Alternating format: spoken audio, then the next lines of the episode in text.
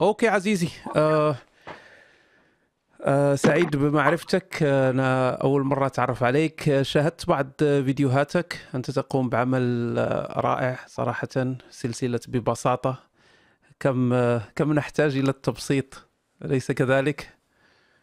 أن نبسط الأمور. أكيد طبعا.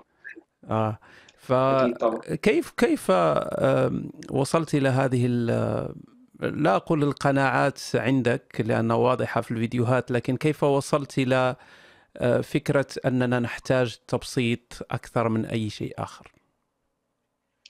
الأول تحياتي ليك طبعا يا هشام فرصة سعيدة جدا إن أنا بتكلم معاك قبل أي حاجة. يعني أنا آه، عزيزي كلها ببساطة اتفضل. القصة كلها ببساطة إن أنا تقريبا من من 2014 من أول ما بدأت أبحث على اليوتيوب آه، على فيديوهات وعلى مناظرات وعلى مناقشات أو في مواضيع معينة كنت دايما بجد آه، مفيش حد واقف في المنطقة الوسط. يعني دايما الناس بتتكلم من منطلق إن هي بتمتلك الحقيقة المطلقة سواء مع أو ضد. لو حبيت مثلا تتناقش مع حد في أي موضوع دايما بتلاقي الناس عندها مسبقا ايديولوجيه معينة فبتوجهك لحاجة معينة. وأنت كشخص باحث عن الحقيقة من المفترض إن أنت في البداية بتكون مجرد نفسك من التحيزات. أنت ما أنتش عايز آه، تاخد رأيه وخلاص لمجرد إن هو عاجبك. لا أنت عايز تعرف الحقيقة فين. فالفكرة جات لي إن أنا إن أنا ببساطة شديدة إن أنا أحاول أخلي الموضوع معروض على العقل العربي. هو يشوف الآراء كلها بشكل علمي منطقي وهو في النهاية بيختار. فأنا بدأت يعني فترة طويلة لسنين إن أنا يعني آخد الخطوة الأول على نفسي إن أنا أدور واقرا كتير في المراجع وفي مواضيع كتير. بحيث يبقى عندي إلى حد ما يعني القدرة إن أنا أقدم للمشاهد العربي نوعية مبسطة وسطية إلى حد ما طبعا حيادية آه، لكل الموضوعات اللي إحنا ممكن نكون بنفكر فيها طبعا وخصوصا الموضوعات الدينية لأن أنت طبعا عارف إن هي صعب قوي تلاقي فيها نقطة الوسطية دي. بس بدأت بقى من حوالي في شهر تسعة اللي فات إن أنا أبدأ أعمل السلسلة ديت وبدأت بسلسلة ببساطة ومن الآخر وإن شاء الله بعد كده ممكن نكترها يعني. بس كده نعم. اتفضل يا هشام. آه، جميل جدا جميل جدا. أنا شاهدت ال- الفيديوهات. أظن أن مسألة الانحياز أنت ذكرت نقطة مهمة وهي مسألة الانحياز. أظن أن كل إنسان عنده انحياز. أظن أن هذه طبيعة إنسانية فينا. أننا ننحاز إلى ما هو إلى إلى ما آه، نرتاح له نفسيا وكذلك ما آه، نحن مقتنعين به. يعني أنت مقتنع بشيء ما فأكيد أنك تنحاز إلى هذا الأمر لأنك مقتنع أن هذا هو الصحيح. فمثلا إذا جاء إنسان أنت في, حلقة من حلقاتك عملت على نظرية تطور آه، فأنا كمقتنع بنظرية التطور وأعلم أن هذه نظرية علمية وتدرس في الجامعات فمجرد أن يبدأ إنسان يشكك في نظرية التطور أكيد سأنحاز إلى نظرية التطور أكيد سأنحاز إلى العلم. وكذلك المؤمن سينحاز إلى مجرد أن تذكر نظرية التطور سينحاز إلى الخلق وأن نظرية التطور سقطت وأن هذه الأمور. يعني حسب تجربتك وحسب تفاعل الناس مع الحلقات التي قدمت وما زلت تقدم هل وجدت آه، ردود فعل إيجابية أكثر من سلبية من الجانبين أو كيف كانت كيف كان التفاعل؟ الحقيقة الأول يا هشام بس في نقطة أنا حابب أوضحها يعني. أنت قلت نقطة إن كل إنسان بيبقى أكيد له مجموعة من التحيزات والعقائد ودي حاجة أنا بحترمها جدا وما عنديش فيها أي مشكلة. ولكن أنا مشكلتي الوحيدة إن الشخص يكون عنده التحيز الأعمى مسبقا من قبل ما يبحث عن الحقيقة. بمعنى أنا مثلا فاكر إن أنا من حوالي آه، 2012 أو 2011 أول ما بدأت أدور على نظرية التطور بما إن أنت طرحتها فأنا الحقيقة وأنا بدور أنا ما كنتش عايز أو يعني أنا بدور وخلاص عايز أعرف فعلا هي صحيحة ولا خاطئة. ما جيتش وقتها وقلت لأ أنا عشان شخص مسلم فهي أكيد نظرية إلحادية خاطئة وبالتالي أنا أرفضها من منطلق التحيز المسبق لأ. أنا بدأت أسمع وبدأت أدور وبدأت أقرأ كتب وأسمع لناس وفي الآخر كونت قناعتي اللي أنا قلتها في الإيه في الحلقة ديت. فده اللي أنا طالبه بس يا هشام إن الشخص في الوطن العربي يسمع ويتعلم ويقرأ ويبحث وفي الآخر يوصل للقناعة اللي هو شايفها حتى لو كانت مختلفة معايا. وأنا دايما بقول إن إحنا إحنا كلنا بشر كلنا عقلنا نسبي شوية كل واحد بيوصل للحقيقة المطلقة بتاعته. بالنسبة بقى لنقطة الإيجابيات والسلبيات أنا قبل ما أبدأ يا هشام القناة أنا متأكد بما لا يدع مجال للشك إن أنا هتهاجم هجوم شديد يعني. وخصوصا إن إحنا بنتكلم في مواضيع تكاد تكون مقفولة منذ آلاف السنين وخصوصا في مجتمعنا المسلم يعني. أنا أعرف إن أنت من خلفية مسلمة وأنت أكيد عارف إن المسلمين تقريبا دلوقتي آه، بالنسبة لهم كل حاجة اتعرفت يعني. خلق الكون معروف إزاي وخلق الإنسان كل حاجة آه، خلاص إحنا كأننا قفلنا الموضوع كله يعني. نعم فإزاي انت تيجي تتناقش في حاجة اسمها خلق الإنسان يعني أو التطور. لا أنت أكيد شخص ملحد أنت أكيد شخص ممول والحقيقة في كتير فده أنا متوقعه. لكن الحقيقة بقى يا هشام اللي أنا ما كنتش متوقعه هي كمية التعليقات الإيجابية. دي حاجة كانت مفاجأة بالنسبة لي إن أنا كنت متخيل مسبقا إن هتكون التعليقات الإيجابية تكاد تكون منعدمة يعني. بس فوجئت الحقيقة إن لأ في ناس كتير في الوطن العربي الحقيقة ومن دول كتيرة جدا مش من دولة أو اتنين تقريبا من كل الدول. لا عندهم عندهم فكرة العقل عايزين يفكروا. حتى لو لحد دلوقتي محافظين على عقيدتهم مفيش أي مشكلة. إحنا أنا أو أنا بالنسبة لي يعني أنا ما عنديش مشكلة خالص في الدين يعني. لكن أنا مشكلتي في العلم إن إحنا ما نحاولش نخلي الدين حكم على العلم. بس فالحاجة الكويسة اللي أنا كنت بقول لك عليها إن أنا لا اكتشفت على عكس ما كنت متوقع إن لا في تنوير كتير وفي انفتاح كتير في الوطن العربي عن خمس سنين عن 10 سنين. وده مؤشر جيد لأنه بيدل إن إحنا خلال خمس سنين خلال 20 30 سنة هيبقى الموضوع أفضل كتير من دلوقتي يعني. اتفضل يا شيخ. أظن إنه أنه الأمور تحسنت بكثير أظن وحتى من خلال تجربتي أنا الشخصية في البدايات لا زلت أتذكر قبل سنوات أنني عندما كنت أضع فيديو فيه بعض النقد لما هو متعارف عليه أه، بعض يعني عندما تغرد خارج السرب كما نقول صحيح. فتجد أن كانت فيديوهاتي تحصل على الكثير من ال dislike كثير من ال thumbs down لكن الآن حتى لو وضعت فيديو فيه نقد شديد لا غال أغلب ردود الفعل حتى من الجانب المخالف المعارض أو الجانب الذي عنده رأي مخالف. تجد أن هناك يعني تفاعل إيجابي أكثر الآن بحث عن المعلومة أكثر. لكن سؤالي هو هل ما زلنا آه، نحن كذلك نسقط في فخ أننا ننطلق مما نراه على الإنترنت ونعممه على المجتمع وكأننا نتكلم مع فئة صغيرة استثنائية ممكن أن نسميها نخبة إن شئنا التي تتعامل مع الرأي الآخر تناقش الرأي الآخر تطلع على مضامين آه، أو فيديوهات الطرف الآخر. لكن أغلبية المجتمع هي في قوقعتها هي مقوقعة داخل يعني أنت قلت أنك عندما بحثت في نظرية التطور بحثت بشكل محايد واحببت أن تتعلم ما هي نظرية التطور؟ ماذا تقول نظرية ما يعني بحياديه بعقلانية باكاديميه إن شئنا. لكن أغلب الناس لا يعملون ذلك لا يفعلون. هم هم هم عندهم الأسئلة الأجوبة الجاهزة المعروفة المقنعة المرضية آه، فهو لا يح... لن يقوم بهذه الخطوة. فهل عندما أنت تقدم فيديو شرح لنظرية التطور هل تنتظر أو تتوقع أن هذا الشخص سيشاهد الفيديو قبل ان ان أن يتفاعل مع الفيديو. هل سيشاهده؟ أنا كمؤمن مثلا أؤمن ب لا أقول نظرية الخلق حتى لا نخلط النظريات الآن أؤمن بفكرة الخلق. فعندما أشاهد فيديو آه، شرح نظرية التطور مباشرة لن لن يعني أول آه، ردة فعل هي أن لا أشاهد الفيديو. لأن هذا الفيديو ليس فيه أي شيء ليس فيه أي إضافة بالنسبة لي كمؤمن. أنا مؤمن بأن الله خلق كل الكائنات وخلق الكون وكل شيء. فماذا سيقدمه هذا الشخص؟ بغض النظر عن مؤهلات هذا الشخص.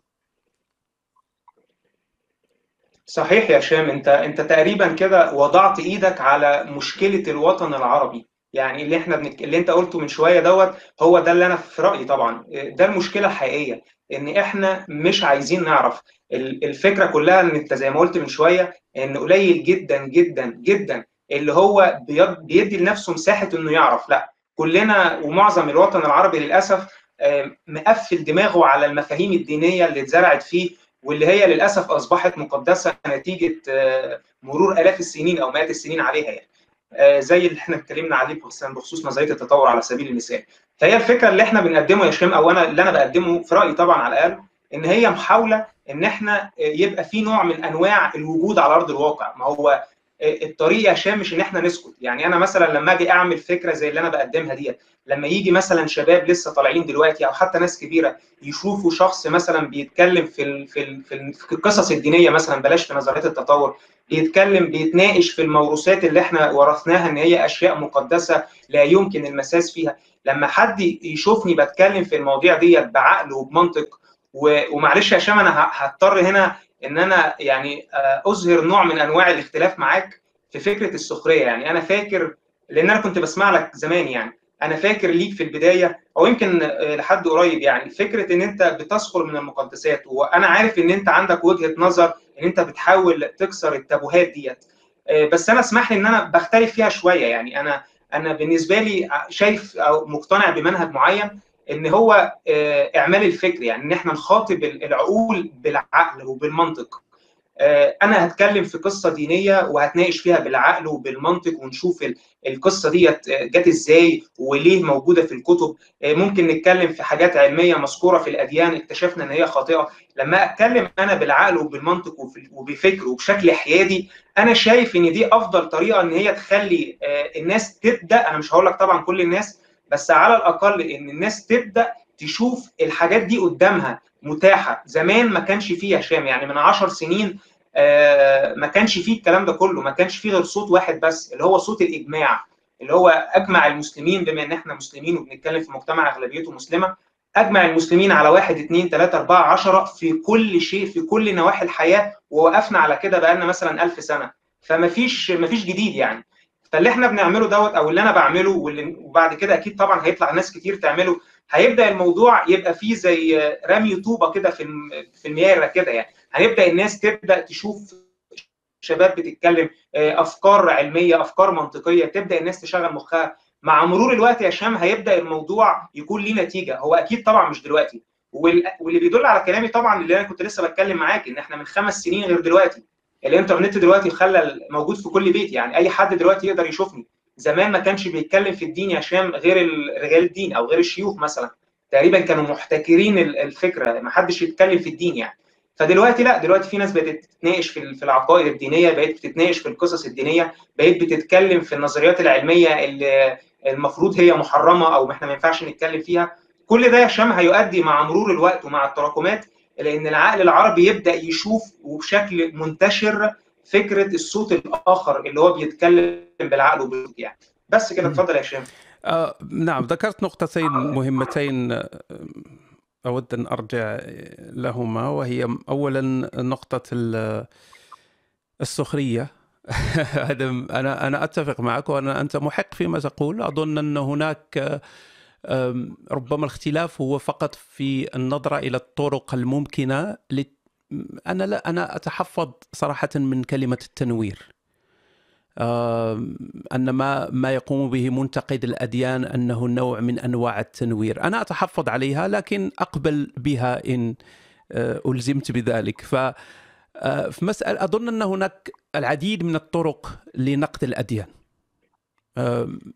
هناك الطريق الحيادي طريق مثل ما تفعل أنت مثلا في فيديوهاتك. هناك طرق صادمة مثل بعض الأعمال الساخرة التي قدمت وما زلت أقدم. فهذه فهذه الطريقة السخرية التي هي النقد مشروع يعني هي أداة مشروعة للنقد في الغرب مثلا يسخرون. من من الأديان ومقبول وحتى المتدين يشاهد هذه الأعمال. وليس هناك إشكال كبير هو فقط الاختلاف في النظره إلى هذه الطرق. هل أو جدوى هذه الطرق فعالية هذه الطرق؟ يعني ما هي الطريقة الفعالة للتعامل مع مع الأديان أو التعامل مع المتدين الذي يؤمن بهذه الأديان؟ فأنا في في رأيي الشخصي وقد أكون مخطئا هو أن هناك فئات لا تميل إلى النقد اللطيف. بل تتأثر أكثر بالصد بطريقة الصدمة أنك تقدم سخرية فهي صادمة تقلل من قداسة الشيء عندما تسخر من الشيء. أنا أقول دائما قوله وهي أن الإنسان الذي إذا شاهد عمل ساخر ينتقد الأديان وضحك فلن يموت في سبيل هذا هذا هذا الشيء هذه الإيديولوجية. لا يمكن أن تموت من أجل ايديولوجيه أنت ضحكت منها في يوم من الأيام. فالسخرية هي مفيدة رغم أنها صادمة هي مفيدة. لا أدري صراحة ليس عندي إحصائيات صعوبة الإحصائيات دائما صعوبة الأرقام فيما يخص الأديان والدين وكل هذه الأمور. لكن أظن أن لها دور لها دور في تقليل القداسة في نزع ثوب القداسة حتى يتحرر الإنسان. والسخريه ليست فقط هي ليست ليس هدفها هو التهكم. من الأديان. ليس ليس هدفها هو السخرية. السخرية عندها هدف واضح وهي نزع القداسه وهي أن تتعامل مع هذا الموروث المقدس كأي إيديولوجية أخرى كما نسخر من الاشتراكية ونسخر من ال من ال من الرأسمالية ونس... لماذا لا نسخر منها؟ هي كومة أفكار. آه، يمكن السخرية منها. نحن نتحفظ فقط لأن هناك علاقة عاطفية للمؤمن مع دينه. هنا نتحفظ كي لا نجرح مشاعر المؤمن لكن المؤمن له دور كذلك. هو يجب أن يتخلص من فكرة أنت آه، تجرح مشاعري إذا لا تتكلم. إذا إذا إذا استعملنا هذا المنطق فلن يتكلم أحد لأن بمجرد أن آه، تناقش موضوعا ما سأوقفك بمشاعري. أقول لك هذا الموضوع يثير عاطفتي يجرح مشاعري لا تتكلم فيه. فأنت ملزم بالسكوت وملزم بأن لا تتكلم في الموضوع. أنا أظن أن هذا الأمر غير جيد لكن أتفق مع آه، من يميلون أكثر للنقاش الهادئ ويقدمون أعمال بحيادية. جيد. هذه آه، كل الطرق تؤدي إلى روما آه، كما يقول المثل. لكن أود أن أعود إلى مسألة آه، تعامل المتدين مع آه، المحتوى المخالف. لنسميه المحتوى المخالف ايا كان. آه، الذي لم يتعود عليه مثل السلسلة التي يقدم أو الفيديوهات التي يقدمها الأصدقاء. هناك بعض بعض الاعتراضات دائما وهي اعتراضات وكأنها مبرمجة. يعني مجرد أنني كمؤمن أشاهد فيديو في شرح نظرية التطور فأول سؤال إن لم تذكر طبعا الله ولم تدخل الدين في المسألة وتفسر على الطريقة العدنانية الإبراهيمية نظرية التطور فأول موقف أول رأي سيكون عندي هو أنت من أنت؟ من أنت لتتكلم عن هذا الموضوع؟ هذا أول دائما أول اعتراض. كيف تتعامل مع هذا الاعتراض؟ وهي مسألة أنهم يركزون في مسألة التخصص. هي هي شخصنه هي هو حق اريد به باطل هو ليس سؤال حقيقي.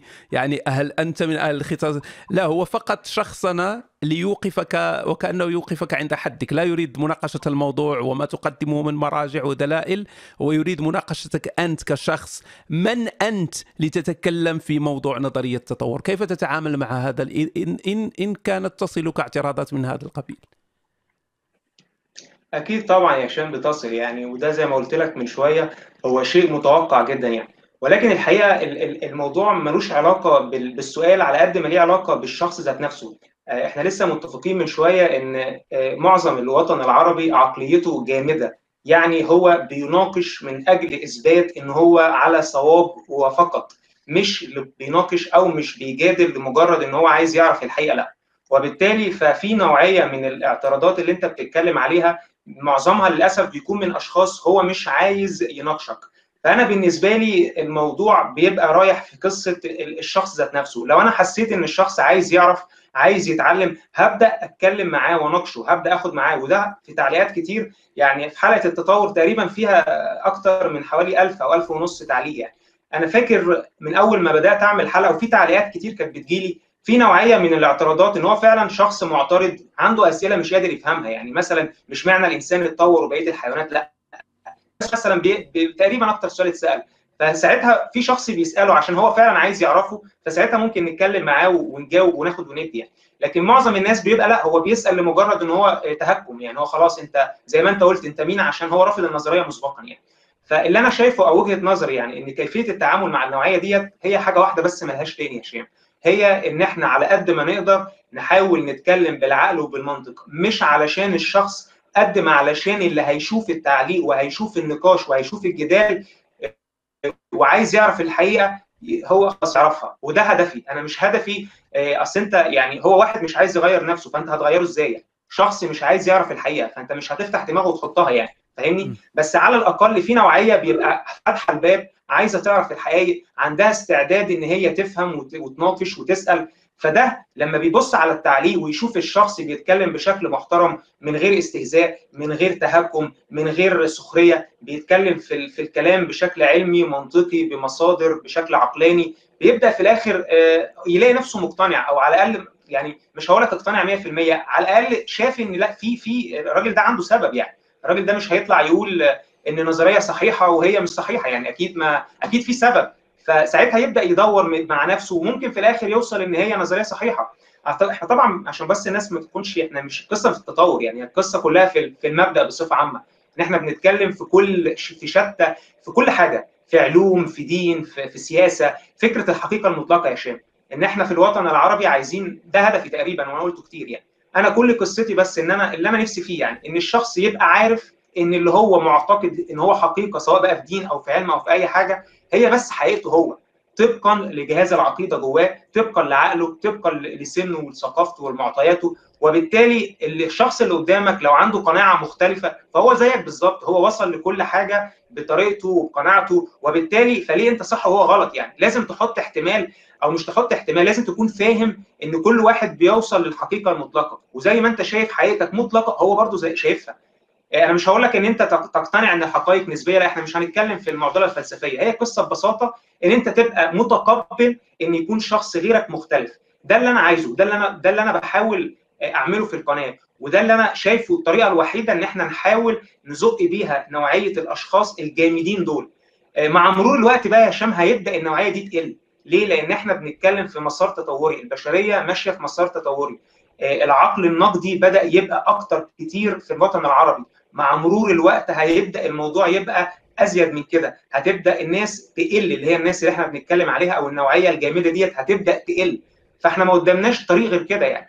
بس اتفضل يا هشام. صحيح. أنا أنا كذلك كنت في السابق كنت أظن أنه ليست هناك جدوى لمخاطبه لا أريد أن أقول العقول الجامدة لكن الناس الذين يعني الأمر محسوم بالنسبة لهم. هم لا يبحثون عن شيء. هم لا هم هم حسموا الموقف تماما لصالح الإيمان ولن يتزعزعوا عن ذلك. فكنت أشك في جدوى مخاطبة هؤلاء لكن في الحقيقة هناك جدوى. وهي الأمور ليست لا تتحقق بين عشية وضحاها. فممكن لهذا لنس... لنسميه ال... ال... هذا الإنسان الذي حسم الموقف قد يشاهد الآن فيديو لكن قد يشاهد منه عشرة ثوان. ثم بعد أسبوع أو شهر قد يشاهد فيديو مشابه لكن سيشاهد دقيقه ثم بعد شهر أو شهرين يشاهد نصف فيديو. ثم يشاهد الفيديو كاملا ثم يصبح الآن يشاهد فيديوهات بأكملها مخالفة لما يعتقده. وهكذا هي مسألة تراكمية. هي ليست مسألة نحن نخاطب فئة معينة من الناس هم الذين يبحثون والذين هم فقط على شفا حفرة من من تحول وهم فقط المستهدفون. لا الجميع مستهدف لأننا نريد نفس الشيء. نريد تكلمت عن الحقيقة المطلقة ونسبية الحقيقة فالحقيقة الحقيقة بالنسبة لي قد تختلف عن الحقيقة بالنسبة لك لكن هناك حقيقة طبعا هناك حقيقة مطلقة لكن لا, لا نستطيع ادعاء أننا نملك هذه الحقيقة المطلقة. فنحن الكثير من الأمور لا نعلمها وهذه هي نسبية العلم كذلك والبحث العلمي. وهذا الجميل في العلم كذلك هو أن العلم قد نعم قد يخطئ العلماء ويصحح العلم ولا ويتواضع ويقول أنا أخطأت. فأظن أن المشكلة في عالمنا هي أكثر مسألة تقييم الأمور العلمية والتعامل مع العلم على على أنه علم وعلى أنه مهم جدا وهو الوسيلة الوحيدة لمعرفة الحقيقة المحيطة بنا. أظن أننا لا نعطي للعلم هذه القيمة إلا إذا اقترن بشيء نؤمن به وهو في صالحنا. عندها يصبح العلم من أجمل الأشياء مثلا في الإعجاز العلمي يصبح العلم ويتكلم لك عن العالم الألماني والعالم الأمريكي والأشهر علماء كذا فيصبح العلم من أجمل الأمور. لكن بمجرد أن تتكلم في التطور أو تتكلم في الانفجار العظيم أو تتكلم في أي موضوع فيه بعض يعارض نسبيا ما يؤمن به المؤمن من مسلمات فهنا يصبح العلم ما مسألة العلم العلماء يخطئون علماء الغرب ممولون لا, لا نكترث لهم وتجد ناس دون ذكر أسماء درسوا في الغرب وأخذوا دكتوراه في الغرب والآن يقولون خرافة التطور. يعني هو درس درس التطور ويقول خرافة التطور. يعني لماذا؟ فقط بسبب العاطفة الدينية بسبب دون دليل طبعا لكن بسبب العاطفة الدينية.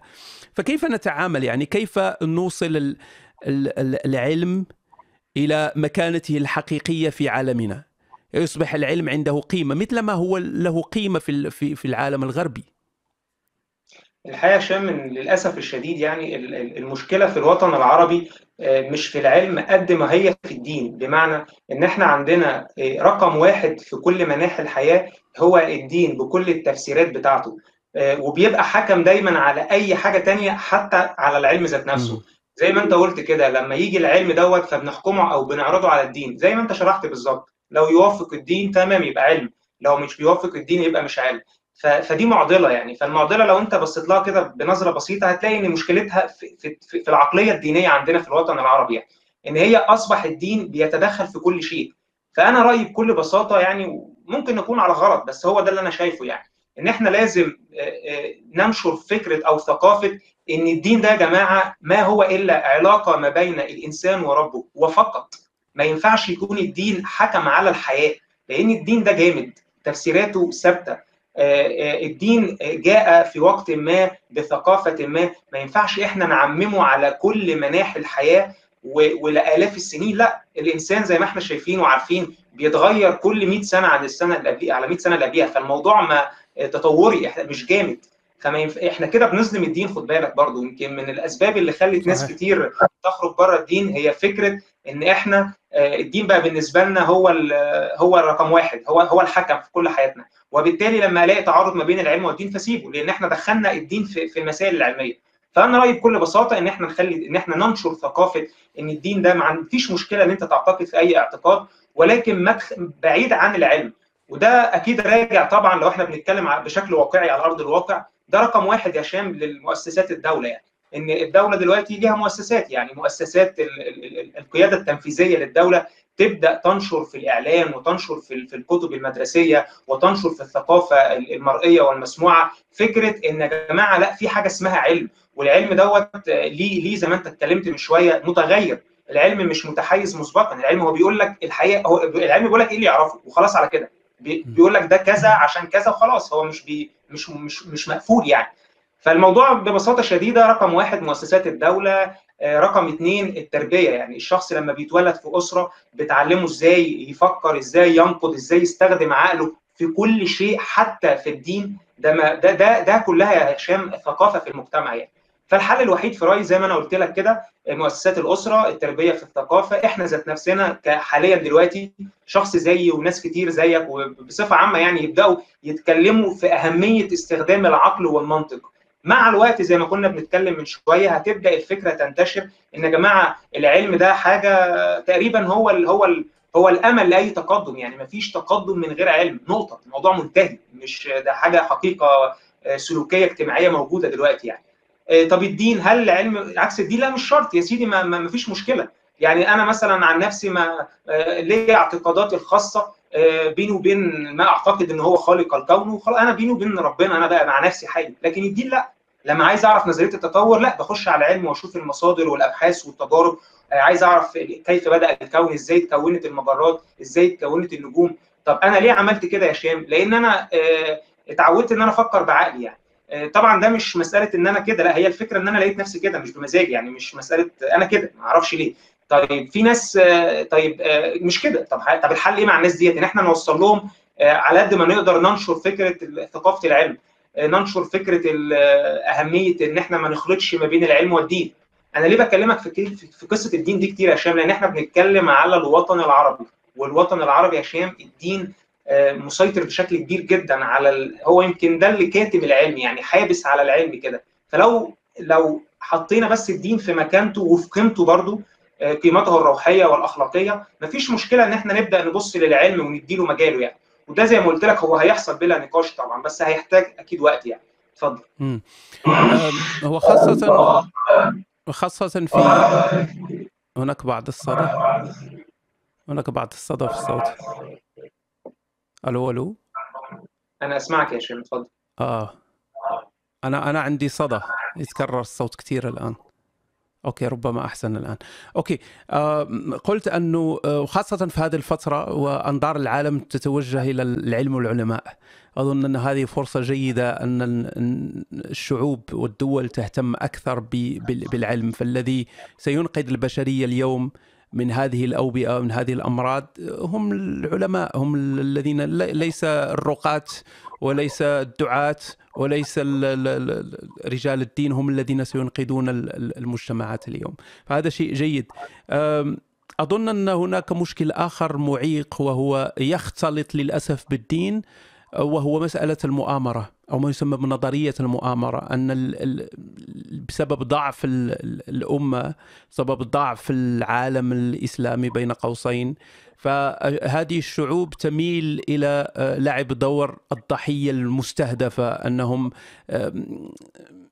يعني تنسب هذا الجهل والتخلف و إلى إلى إلى أن إلى الآخر ليس إلى أنفسنا.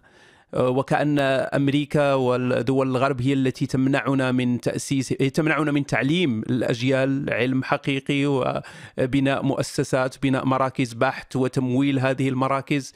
فنظرية المؤامرة عندما تختلط مع الدين هنا الطامة الكبرى لأن مجرد شخص يتكلم بالدين ويتكلم بأنه مستهدف وأن الأمة مستهدفة يصدق الناس ما يقول. لا يهم هل هو يقول الحقيقة لا يهم مركزه لا, يقول لا, يهم أي شيء. فقط خلط يعني هي بهارات تخلط القليل من المؤامرة مع الدين مع بعض الكلام الصحيح علميا. والآن أصبحت حبيب حبيب الملايين. فكيف كيف لشخص يتكلم بمنطلق يعني علمي بشكل صحيح بتفكير نقدي عقلاني منطقي أكاديمي. كيف يواجه هؤلاء تجار الدين الذين يقتاتون على المؤامرة ويقتاتون على دغدغة عواطف الشعوب؟ آه، الحقيقة هشام إن أنت فعلا وضعت إيدك على مشكلة واجهتني كتير آه، أثناء فترة بحثي في الحقائق زمان. يعني أنا أفتكر أنا مش هقول أسماء طبعا بس أنا أفتكر مثلا لما بمناسبة نظرية التطور أنت عارف طبعا إن في آه، بعض الرموز يعني الإسلامية من العلماء اللي بيتكلموا على نظرية التطور بشكل علمي آه، تقريبا آه، زي ما إحنا كنا بنتكلم من شوية إن هو خلاص بقى ده علم يا جماعة. العلم بيقول إن التطور التطور خرافة آه، لأن اللي بيتكلم ده شخص عالم وشخص متدين وبيتكلم في حقائق وجايب أدلة وجايب مش عارف إيه وكلام من ده يعني. الحقيقة إن ده زي ما أنت قلت كده هو يعني هوى يعني الموضوع جاي بالهوى هو شايف إن الشخص اللي بي اللي بيعرض دوت شخص عالم فقلبه بيرتاح بشكل مش طبيعي. يعني لمجرد إن الشخص معاه أبحاث أكاديمية زي ما أنت قلت وبيتكلم في الحاجة اللي إحنا كلنا معتقدين بيها كمتدينين إن التطور خرافة فزي سقفوا يعني كده زي الفل. لكن المشكلة بقى في نقطة إن إن الناس دي للأسف الشديد الموضوع مش فيها على قد ما في العقلية يا هشام يعني إحنا ما ينفعش ده شخص بيطلع يقول قناعته. يعني هو شخص ده اللي أنت اتكلمت عليه في أول الحلقة يا هشام اللي أنت قلت إن في ناس بتبقى معاها شهادات أكاديمية وبيدرس التطور وفي الآخر بيقتنع مثلا إن هو خرافة عشان الهوى الديني. الشخص دوت لما يطلع يعمل فيديوهات ولما يجيب مثلا بعض الحفريات المزورة ويعمم ده على كل الحفريات مثلا على سبيل المثال يعني م. يحاول يلاقي أي تفسيرات ويحاول يلاقي أي تأويلات لكل دليل علمي علشان يأيفوا إن التطور مش حقيقة. كل اللعب اللي أنت قلت عليه اللي أنت زي ما أنت قلت بالظبط كده بهارات كل دوت هو الشخص بيعمله من منطلق إن هو شايف إن هو ده الحقيقة فخلاص إحنا هنعمل له إيه؟ مفيش مشكلة. أنا مشكلتنا إحنا أو مشكلتي أنا مع مع المتلقي إن إحنا ما ينفعش نسكت ما ينفعش نقف كده مكتوفين الأيدي يعني. بص يا هشام أنا متأكد وعارف إن مفيش حاجة هتتغير في يوم وليلة واكيد أنت عارف كده كويس. يعني إحنا مش هنفتح دماغ الناس ونحط كده في كل واحد اللي إحنا عارفينه لأ ما ممكن نطلع غلط إحنا كمان. هي الفكرة كلها بس إن إحنا عايزين ننشر زي ما كنت بتكلم شوية ثقافة الاختلاف ثقافة المعرفة وحب العلم وإن أنت تبحث وتدور بنفسك. مفيش مشكلة إن أنت تقول التطور خرافة زي الشخص اللي بيطلع يعمل كده ما عنديش مشكلة فيه. بس اعمل يعني دور يعني امسك المصادر اللي هو قالها واسمع الراي التاني وشوف أنت عندك عقل. شوف هل هل اللي بيتكلم هل هل اللي هو بيقوله دوت فعلا حاجة علمية؟ أنا عارف إن العقول كلها ما تقدرش تبص في المصادر وأنا عارف إن الموضوع معقد شوية بس على الأقل دور يعني على الأقل حاول تعرف حاجة زي كده. شوف فيديوهات تانية لعلماء تانيين ممكن يكونوا برضو شيوخ ومسلمين مش هقول برضو أسماء بيتكلموا عن التطور حقيقة. أنا باخد طبعا التطور كمثال بما إن إحنا بناخده كمثال في طول المناقشة يعني. فأنا شايف يا هشام إن المشكلة في اللي أنت طرحته من سؤال مش في الشخص اللي بي اللي بي اللي بيحاول يعمل البهارات علشان يأيف العلم على الدين على قد ما المشكلة في الشعب ذات نفسه أو في المتلقي ذات نفسه. إن إحنا اللي بإيدينا إن إحنا نوري له أو نظهر له نوع من أنواع الرأي الآخر العلمي المنطقي. ويمكن هنا بتيجي فكرة السخرية يا هشام. يعني أنا بقى شايف إن هنا السخرية للأسف بتبقى مضرة جدا لأن الشخص بيشوف إن الشخص دوت بيتكلم بالعلم وبالمنطق في حين إن الشخص اللي بيقول إن التطور حقيقه ده شخص مثلا بيسخر من الدين فهو أكيد زي ما أنت قلت كده عنده مؤامرة اللي إحنا عارفينه ده كله يعني. فالموضوع كله يعني كل واحد يعني لا يكلف الله نفسا قدرا إلا وسعها يعني. إحنا بالنسبة لنا ما قدامناش غير إن إحنا نحاول نتكلم بشكل منطقي علمي على قد ما نقدر كل واحد بمحاولته إن إحنا نحاول نوصل للناس مش هقول لك الحقيقة المطلقة لا الحقيقة العلم بيقول إيه؟ العلم ده لو طلع بكرة قال التطور خرافة وفي نظرية أنا همشي وراه. خلاص بقى في أدلة جديدة زي النسبية وزي إينشتاين ويعني مش هقول لك بقى إلغاء نيوتن لا إن هو أضاف على ما كنا نعرفه سابقا. فهو العلم زي ما إحنا شايفين متغير. فالقصة كلها إن إحنا نزرع في العقول العربية فكرة إن في آراء ثانية إن في حاجة اسمها حقائق علميه نقدر نعرفها بكل بساطه إن مش شرط إن الشخص اللي بيطلع يتكلم وهو شخص متدين وعالم إن هو يكون على صواب لأ ما ممكن يكون على خطأ. هنعرف إزاي؟ نعرف عن طريق إن إحنا نبص في المصادر ونعرف ونقرأ ونشوف الحقيقة دي كلها. ده اللي دورنا يا هشام إحنا مش هنقدر نعمل للشخص اللي بيتكلم ده حاجة. اتفضل يا هشام آه نعم. وتجد كذلك الناس الذين نصبوا أنفسهم حراس المعبد في هذا الجانب أنهم يحاربون الإلحاد وأهله ويحاربون المخالف. تجدون أنهم يلعبون على هذا الوتر كذلك وأنهم ينسبون مثلا النظريات العلمية إلى الإلحاد. فتجد أن مثلا يركزون على أن التطور هو نظرية إلحادية وهو وكأنه قشه الإلحاد وإن سقطت نظرية التطور سقط الإلحاد. فهم ينزعون عنها صفتها العلمية وينسبونها إلى الإلحاد الذي هو لا شيء. يعني الإلحاد هو أصلا ليس منظومة لكنهم يريدون أن يجعلوه منظومة عقائدية شيء مقابل الدين وكأن الإسلام هو مقابل الإلحاد ليس بالضرورة.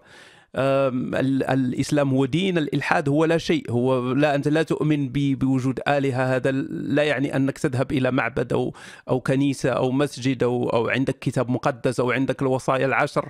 فأنت فقط لا تؤمن بوجود آلهة. فالأمر لا يختلف كثيرا عن المسلم مثلا الذي لا يؤمن بكل الآلهة إلا إله الإسلام والمسيحي والأديان الأخرى. لكن هم يصنعون هذا رجل القش هذا ليكون الأمر سهل سهل في, في الانتقاد أنك تنسب نظرية نظرية علمية مثل نظرية التطور إلى الإلحاد ثم تهاجمها.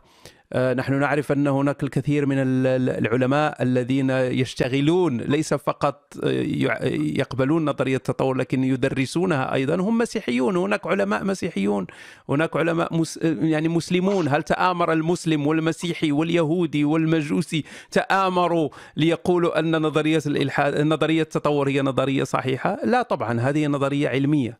لكن المشكلة مرة أخرى التي أود أن أسمع رأيك فيها وهي مسألة لماذا نجد هذا الهجوم الكبير على الإلحاد وكأنه هو وكأنه منظمة وكأننا أن كل ملحد هو ينتمي إلى هذه المنظمة وعنده دور وعنده وظيفة ولا أنت لست مجرد ملحد ولكن أنت كذا وكذا وكذا وانظر إلى ستالين ماذا فعل وانظر إلى ماو تسي تونغ وانظر إلى هتلر رغم أنه ليس ملحد. انظر إلى هؤلاء ماذا فعلوا اذا هذا هو الإلحاد وأنت ملحد وأنت كذا وكذا. رغم أن الملحد لا يتكلم كثيرا عن الإلحاد. أنا لا, لا أتذكر شخص ملحد يبشر بالإلحاد وهناك تبشير بالإلحاد. ونقوم بفيديوهات يبشر بالإلحاد. ما أجده صراحة هو انتقاد للأديان. هو ما أجده أن الناس ينتقدون الدين آه، ينتقدون الأديان ينتقدون ما هو يعتبرونه لا أخلاقي في الأديان. لكن لا أجد أي تبشير للإلحاد. ربما أظن أن المؤمن هو مهتم بالإلحاد أكثر من الملحد بنفسه. وكأن الملحد يستيقظ في الصباح ويقول كيف أنشر الإلحاد اليوم؟ كيف أنشر الإلحاد اليوم؟ الملحد لا يهتم للإلحاد. فهل المسألة هي مسألة صناعة رجل قش؟ أي أم المسألة هي أن هذا هو الأسهل أن هذا الأمر هو الأسهل؟ بدل أن نناقش في الدين بدل أن نناقش مواضيع دينية أناقش الإلحاد. لأنه أولا يعني سهل وكذلك ستكون عندي أسلحة أكبر لأنني سأدخل مع المسيحي ومع المؤمن الآخر في نفس الخانة وسأصبح ربوبيا وسأهاجم هذا اللا ربوبي. فأنا ربوبي. لا لا أنت مسلم قبل أن تكون أي شيء. المشكلة هي في بعض الأمور في الدين الإسلامي. دعنا نناقشها بكل لطافة وبكل أخلاق نناقش هذه المسائل. أنا أتذكر سأترك لك الرأي أحب أن أسمع رأيك عزيزي لكن أتذكر مرة قبل يعني أثناء ترتيب لمناظرة مع أخ مسلم وكان أنا كما تعلم مناظراتي تكون في مواضيع دينية. نريد أن نناقش موضوعا دينيا اسلاميا. إن أمكن لكن ليس عندي كذلك مانع في مواضيع مسيحية. فاتفقنا على أنه أنا قلت له اختار انت الموضوع أنا لا يهم. فقال لي أي موضوع تريد جهاد المرأة في الإسلام. أنا قلت له أوكي جهاد نعمل جهاد. ف فوجئت أنه مباشرة بعد الاقتراح وقبل الاقتراح قال لي لا لكن أنا الآن أحتاج شيء أهاجمك به. قلت له كيف؟ هو موضوع هذا أنت مسلم مؤمن تدافع.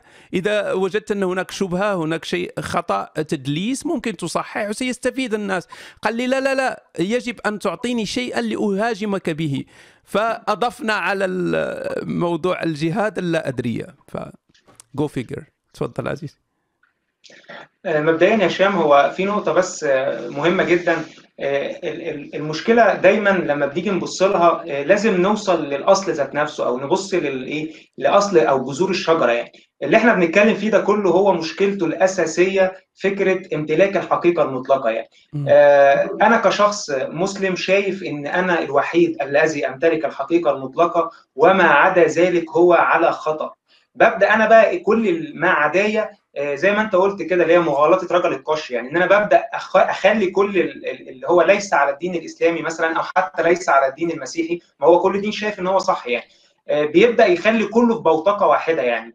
آه، الالحاد مشكلته رغم إن أنا لا أعتقد فيه إلا إنه مشكلته إن هو يا هشام ضد ضد العقل يعني شوية. سهل إن أنت تشتمه يعني.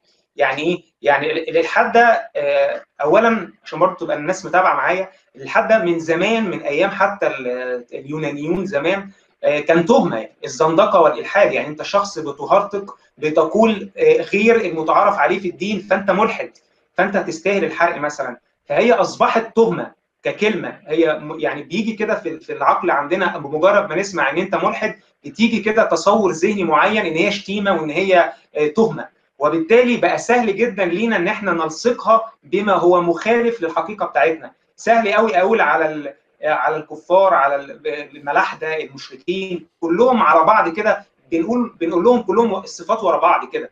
فهي الموضوع كله جاي من السبب الأساسي زي ما كنت بقول لك هي الجذور كلها في قصة امتلاك الحقيقة المطلقة. هي القصة مش في الإلحاد على قد ما هو في كل حاجة ثانية آه، فالموضوع عشان بالنسبة للإلحاد لو أنت عايز تتكلم فيه بشكل محدد يعني هو مشكلته للأسف الشديد إنه معظم الشخص اللي بيلحد للأسف الشديد يعني أنا مش هتكلم عليك أو أنا بتكلم بصفة عامة طبعا يعني. آه، بيبقى كاني كده شخص طلع من تحت ضغط يعني. هو طول عمره مضغوط عليه وخصوصا لما يكون شخص ذو خلفية دينية آه، متشددة شوية سلفي مثلا أو حاجة وبعد كده بيلحد فهو بيطلع أو بيفجر كل الطاقة اللي عنده. بيبدأ يستهزي بالدين بشكل مبالغ فيه بيبدأ يشتم في مقدسات يبدأ يعمل بعض من المظاهر المعينة. هنا بالنسبة للشخص المسلم فده بيرضيه جدا لأنه بيثبت له المعتقد المسبق في دماغه إن الشخص دوت آه، ضد الدين وبيستهزأ بالدين وإن هو شخص آه، ونبدأ بقى نحط البهارات بقى عميل صهيوني خاين في مؤامرة اللي أنت كل اللي إحنا عارفينه يعني. فالموضوع كله في الأول في الآخر يا هشام عشان يبقى حتى بنتكلم بشكل مفيد للناس هو قصته كلها في امتلاك الحقيقة المطلقة. الشخص لو اتربى ونشأ على فكرة إن مش شرط يكون الشخص اللي الحد دوت رغم إن أنت تكون مختلف معاه إلا إن ده شخص توصل بعقليته وبذهنه وبأفكاره وب... وبكل حاجة. هو توصل للحقيقه دي. هو شخص أكيد يعني مش عايز يخش النار كده خلاص هو أكيد درس وعرف واكتشف وجرب التجربة الشخصية بتاعته اللي وصلته في النهاية إلى إنه شايف إن الالحاد ده هو الحقيقة. أنت ممكن تكون تختلف معاه أنا ممكن أكون أختلف معاه إلا إن في الأول وفي الآخر هي دي حقيقته. خلاص مفيش مشكلة. الموضوع بقى هشام راجع زي ما قلت لك إن هي تهمة شتيمة. فسهل قوي إن إحنا زي ما كنا بنتكلم من شوية على الحاجات اللي هي ضد الدين إن أنا بدل ما أقعد ألغي كتير كده وأتكلم في نظريات وفي علوم إن أنا أعمل مغالطة رجل القش وأجمع لك الموضوع ده كله في الإلحاد اللي هو تهمة وأقول لك ده ملحد. فعشان كده أكيد كل اللي بيقوله غلط يعني. ويمكن ده اللي بيخلي الناس على فكرة كتير ما بتسمعش الفيديوهات اللي إحنا بنتكلم فيها آه سواء بقى في نظريات زي الانفجار العظيم أو في التطور. ليه؟ لأن هو على طول التطور يبقى ملحد على طول الموضوع منتهي آه هي متلازمة. وبالتالي ما بني على باطل فهو باطل. فهو بما إن الشخص ملحد والإلحاد بيرتبط بالشتيمة والزندقة والتهم اللي أنا شرحت لك عليها اللي هي مرزوعه في كل العقل البشري. يعني كل العقل العقول البشرية في كل العالم مزروع فيها فكرة إن دي إن دي شتيمة أو دي شيء مش لطيف وخصوصا في الوطن العربي. فده الموضوع بقى بالنسبة للشخص البسيط يعني كله ميك سنس يعني. فبالتالي بيبدأ يرفض كل ما يقوله يعني. فأنا شايف إن الموضوع زي ما كنت بتكلم كذا مرة من دلوقتي إن هو بس في في في التربية وفي الثقافة يعني. إن إحنا نبدأ نربي الناس على ثقافة الاختلاف على فكرة إن كل واحد يتقبل الآخر وكل واحد ليه حقيقته ومع مرور الوقت هيبدأ يكون الموضوع مش مسألة عقائد وأيديولوجيات ومذاهب على قد ما هيكون هو اختلاف أفكار يعني. ففي الأول وفي الآخر الالحاد فكرة يعني. لو الشخص قال بيها خلاص هو حر ما فيش مشكلة يعني. لكن الموضوع ما يتعداش إن أنا أقتله يعني. ما يتعداش إن أنا آه زي للأسف ما بيحصل دلوقتي في الوطن العربي إن إحنا نتهجم عليه ويباح دمه يعني أو يستباح دمه يعني. اتفضل يا هشام نعم هو مسألة هناك هناك نوع من الشيطنة وأظن أن هذه كذلك من الطرق أنا يعني هي طرق دنيئة ربما تكون ربما الذي يقوم بها يظن أنه على حق وأنه يعتبر نقاش المخالف هو نوع من الحرب المقدسة وأن كل الأمور جائزة في الحرب المقدسة. ممكن أن يكذب عليك ممكن أن ينشر معلوماتك ممكن أن يقوي لك ما لم تقل يمكن بشتى الوسائل لأنها حرب مقدسة ففيها أمور يعني الحرب خدعة كما كما نعلم فهو يستعمل هذه الأمور وكذلك يشيطن الآخر يعني يشيطنه كي ينفر منه الناس. فهي طريقة دنيئه لكن هي سهلة بدل أن اناقش الفكرة بالفكرة بدل أن أحلل بدل أن أوضح وأضيع ساعات وساعات وساعات يكفي أن أقول أن هذا ملحد وأن هذا يشتغل وعنده أجندات ماسونية عنده أجندة ممول. يشتغل يشتغل لجهات مشبوهة يريد تدمير كذا وكذا. هي سهلة يعني لا تحتاج منك إلا دقيقة أو دقيقتين فعندها ينفر منك الناس بدل أن يوضح ويشرح لساعات وساعات. فأظن أنها مسألة طريقة جيدة للأسف وناجعة بالنسبة لمن يشيطن. أود أن أتكلم قليلا عن مسألة التلقين. أظن أنها هي هي ربما مصدر الشر بين قوسين وهي مسألة التلقين. فنحن لقنا إيديولوجيات مختلفة حسب الأسرة التي يولد فيها الإنسان. فإن ولدت في أسرة مسلمة فستلقن الإيديولوجية الإسلامية في المسيحية نفس الشيء في الهندوسية وهكذا وليك فهذا التلقين يصبح مشكلة عندما تواجه الآراء المختلفة عندما تبدأ بالتفكير وخاصة إن تربيت على إن لم تتربى على مسألة التفكير النقدي أو تقبل الفكر الآخر تقبل الرأي الآخر وهي وانها ليست مسألة حرب أن هذا الإنسان عنده قناعات مختلفة وعنده أفكار مختلفة. هذا لا يعني أننا نكرهه أو نريد قتاله أو نريد الاقتصاص منه. هو فقط إنسان يفكر بطريقة مختلفة. والاختلاف جميل وكل إنسان له الحق وهو مواطن له نفس الحقوق ونفس الواجبات. فأظن أن التلقين هي هي للأسف هو منتوج ثانوي يعني هذا تعليم الإيديولوجيات هو منتوج ثانوي التلقين جيد في البقاء على قيد الحياة. ضروري أنك تسمع آه، كلام السلطة وتلتزم به لكي لا تموت. هذه هذه أمور طبيعية جيدة وجميلة. لكن المؤسف هو أن بالتوازي مع هذه الأمور الجيدة نحصل على التلقين الديني كذلك. نحصل على هذه هذه المسلمات التي نؤمن بها دون تفكير طبعا لأننا لسنا في فترة التفكير نحن أطفال صغار لكن تتربى معنا وتكبر معنا وتصبح مسلمات لا نقاش فيها مسائل مقدسة. وأنا لا أتكلم فقط عن المسلم كذلك المسيحي وكذلك الهندوسي وكذلك كل لأن كل واحد حسب الأسرة التي ولد فيها له قناعات له مسلمات مختلفة له تلقين ديني يختلف عن الآخر. فأظن أن هذه هي أصعب شيء. فسهل بالنسبة للإنسان من السهل أن يقبل الكلام الذي يوافق التلقين وما ترعرع عليه وما شب عليه على أن يسمع فكرا مختلفا تماما ويقبله. هي أمر طبيعي جدا. يعني سهل أنك تسمع الآن شخص يتكلم حتى بالنسبة لك وبالنسبة لي. إن سمعت الآن شخص يتكلم بطريقة علمية طريقه سأقبل الأمر وساشاهد الفيديو. لكن إن سمعت شخص أول كلامه سيكون دعنا اليوم نتكلم عن خرافة التطور. سأشمئز. لماذا؟ لأنه ليس هذا الذي أنا أعرفه ومقتنع به. فما بالك بشيء أدخل إلى عقلي وأنا صغير؟ أدخل إلى عقلي وعقلي لم يكتمل بعد. تفضل عزيزي.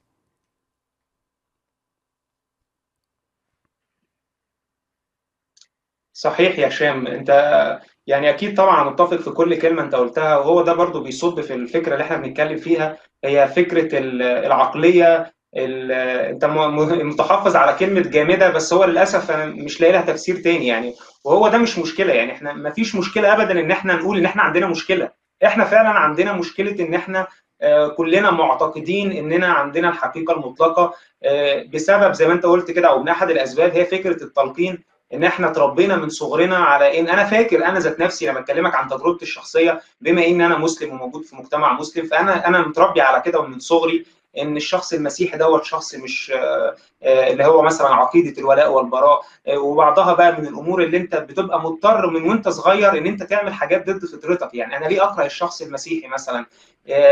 ليه أنا مثلا أضطر إن أنا أفرح لما أشوف ناس غير ملتي بيتقتلوا ليه ليه أنا أفرح؟ يعني أنا فاكر حتى بمناسبة في تفجيرات سبتمبر أنا أنا وقتها لقيت نفسي كنت متضايق أنا متضايق.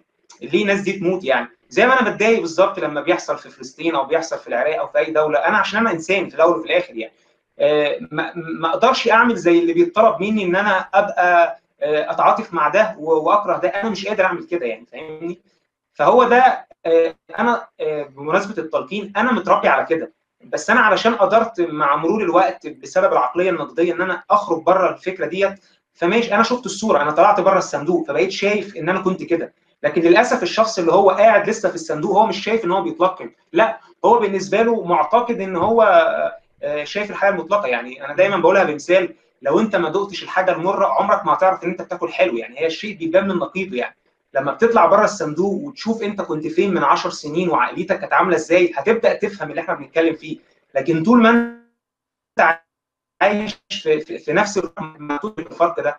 فاللي إحنا بنتكلم فيه ده للأسف الشديد هو ممكن يكون مفهوم لبعض الناس لكن الناس اللي هي متربية على هذه الثقافة للأسف الشديد هي مش مش مدركة يعني إيه فكرة إن أنا عم الصح معروفة يعني هو هو بيشوفنا دلوقتي وهو أصلا ممكن يكون اللي هو أنتوا بتقولوا إيه معروفة يعني إن إحنا الدين بتاعنا هو الصح أنتوا بتتكلموا في إيه؟ عندنا 1 2 3 4 10 فأنتوا أنتوا فاهم الفكرة؟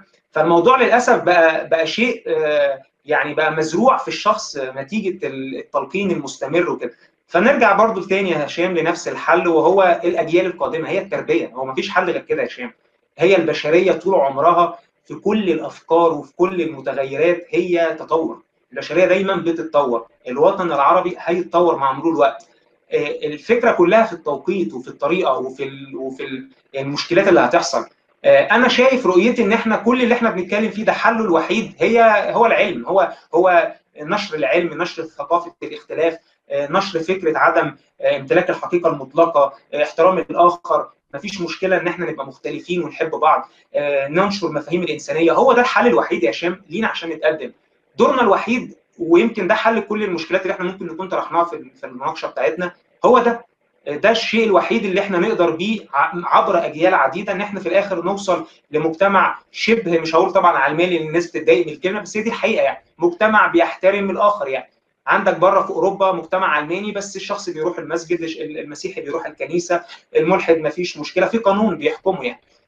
فاحنا عشان نوصل للمرحلة ديت من احترام حرية الآخر آه، قدامنا أجيال بس جاية ما فيش نقاش يعني. اتفضل يا شيخ. أوكي. تمام. أنا سأقتطع هذه الأجزاء لا لا. لا تقلق عزيزي.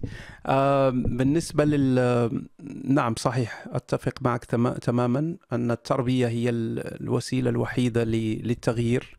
آه هناك كذلك دور لل آه، طبعا هناك دور للدولة لكن الدولة أحيانا هي تستغل جهل الشعوب. فالدول كثير من الدول خاصة الدول التي تحكم بطريقة ديكتاتورية كليا أو جزئيا هي لا تحتاج شعب يفكر وشعب ينتقد هي تحتاج شعب فقط آه، خاضع شعب فقط آه، يقبل التوجيهات السامية من الأعلى. فهذا هذا أمر لا يساعد لأن الدولة ممكن أن تلعب دورا هاما جدا جدا جدا و يعني ممكن أن تختصر علينا الطريق. بدل 20 سنة ممكن أن نختزل 20 سنة في 10 سنوات أو خمس سنوات لكن الدول أظن أنها براغماتية جدا في تعاملها فتحاول فقط أن تبسط سلطتها وتبقي على هذه تبقي على ستاتوس كفو يعني أن دائما يبقى نفس الوضع على ما هو عليه. للأسف وتستغل الدين كذلك في كثير من من الأحيان للوصول إلى هذه المصالح. أظن أن الإنسان سأسميه المتنور الإنسان الذي يفكر بطريقة عقلانية عنده فكر نقدي عنده أو عليه أن يقوم بدوره. أن لا نستهين بقدرة الشخص على تغيير الأسرة. نحن نستهين بهذا الأمر. ممكن أن يكون عندك أسرة فيها سبع أشخاص أو ثمان أشخاص أو عشر أشخاص. فكما أن واحد شخص واحد من الأسرة يستطيع أن يؤثر على الأسرة بأكملها ويجعل الإناث محجبات ومنقبات والذكور يصلون ويقطع التلفاز ويقطع الراديو ولا تسمع موسيقى ويسمع فقط القرآن طيلة اليوم. ونعلم هذا من تجارب شاهدناها أن شخص واحد يغير أسرة بأكملها. كذلك الإنسان المتنور يستطيع فعل ذلك. يمكنه أن يزرع الفكر النقدي في الأسرة، يمكن أن يوضح الأمور، أن يشرح، أن آه، أن يغير، وشاهدنا كذلك تجارب مثل هذا، فلا يستهين الإنسان بقدرته على التغيير في وسطه على الأقل في أسرته، وإن استطاع أن يغير أكثر آه، في في محيط أوسع فليفعل ذلك. أنا أحييك على أنك لم آه، تفرح لتفجيرات سبتمبر. 2001 أنا للأسف وأقول للأسف أنني كنت حينها آه، مغيبا ففرحت للتفجيرات واعتبرتها أنها نصرة للإسلام ونصرة لإخواننا الذين سقطوا ضحايا وتعرف يعني العدو الأول هو أمريكا وهذه الأمور. فأنا آه، طبعا بتفكيري الآن آسف على هذا الأمر لكن حينها كنت في هذه القوقعة وكنت في هذه الغيبوبة ففرحت للأمر. وهذا آه، هو هذه النقطة التي أود أن أتكلم فيها وهي مسألة اختلال موازين الأخلاق عند الإنسان المؤمن. آه، عندما تصبح يصبح ميزان الأخلاق هو الحلال والحرام والمكروه والمستحب بدل أن يكون ميزان الأخلاق هو المضرة والمصلحة. آه، أن أمر فيه مضرة للآخر فهو لا أخلاقي. فيه مصلحة للآخر هو أخلاقي. ليس الأمر هو هل هذا حلال أم حرام. هل قتل المرتد لأن إذا إذا طبقنا موازين الدين فقتل المرتد يصبح أخلاقيا. قمة الأخلاق أن تقتل المرتد فأنت تطبق حكم من أحكام الله. لكن في المعايير المعروفة السليمة هو أن فيه مضرة للآخر. كيف تقتل إنسانا غير فكرته؟ هي مجرد أفكار ولم يفعل شيئا غير قناعاته. فكيف نتعامل مع اختلال موازين الأخلاق خاصة أن هذا الإنسان الذي عنده هذا الاختلال في موازين الأخلاق يعتقد أنه هو مصدر الأخلاق يعني هو قمة الأخلاق لكن لكن يتعامل معك بأخلاق إيديولوجية آه، دينه.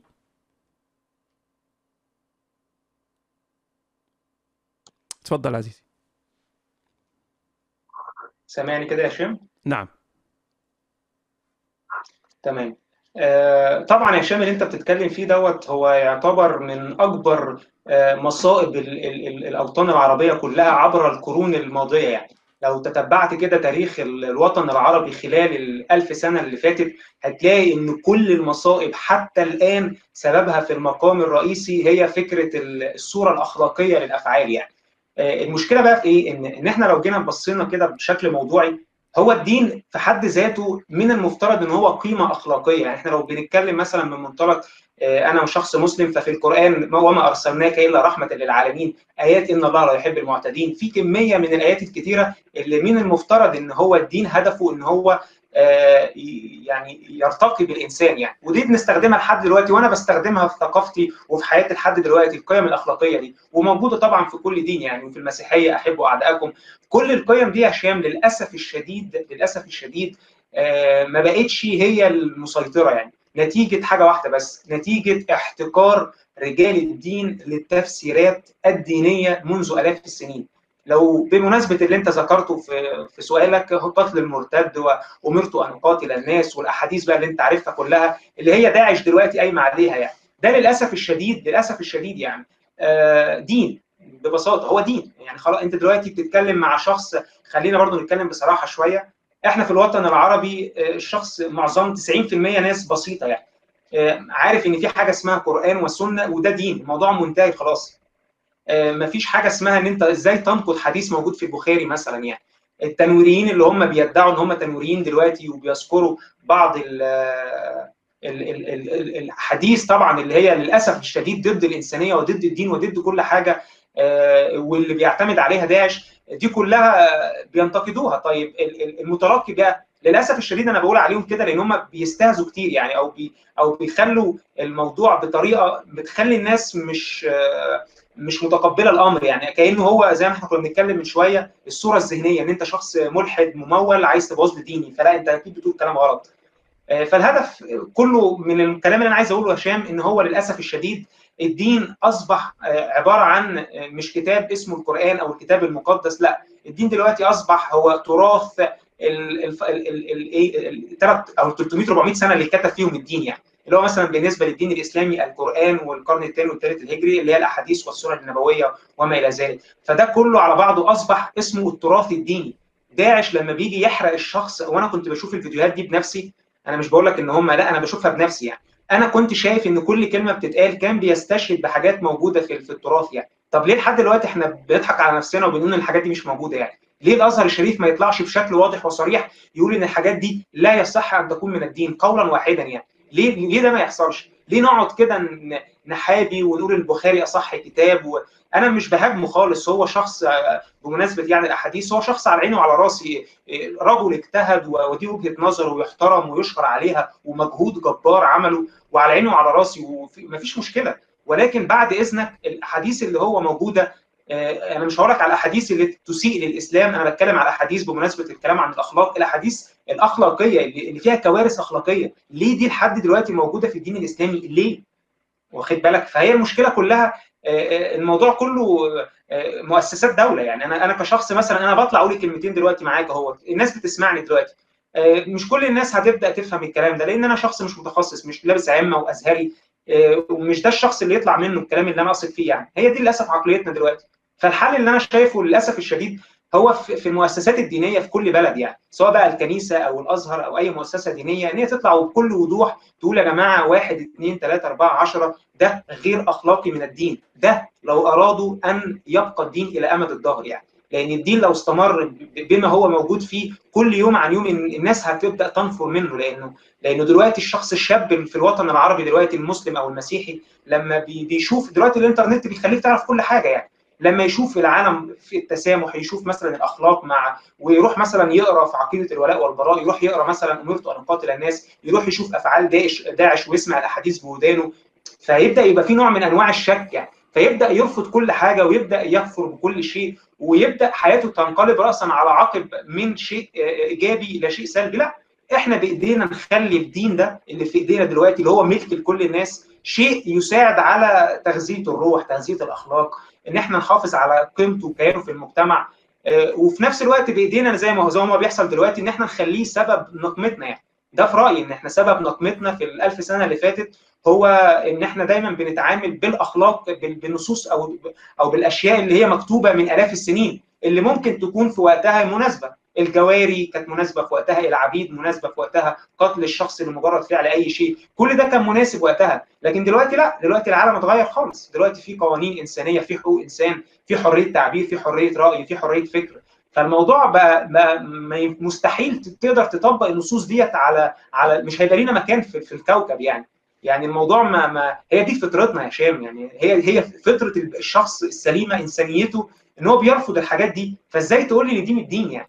فإجابة ملخصة على سؤالك الحل الوحيد يا هشام للأسف الشديد دلوقتي في المقام الأول هو في المؤسسات الدينية المعتمدة إن هي تطلع توضح وتبدأ تنقي التراث المليء بالأشياء دي للأسف. ودورنا طبعا إحنا مش هقول لك بقى تنويرين لا إحنا أنا شخص عادي يعني. أنا شخص بقول لك رأيي. بس رأيي دوت أنا شايف إن هو صح وبقوله. وما عنديش مشكلة إن حد يرد عليا ويقول إن أنا غلط وعندي ثقافة اختلاف.